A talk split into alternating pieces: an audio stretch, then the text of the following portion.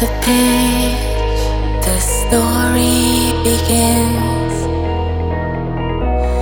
On the blank space, words start to appear.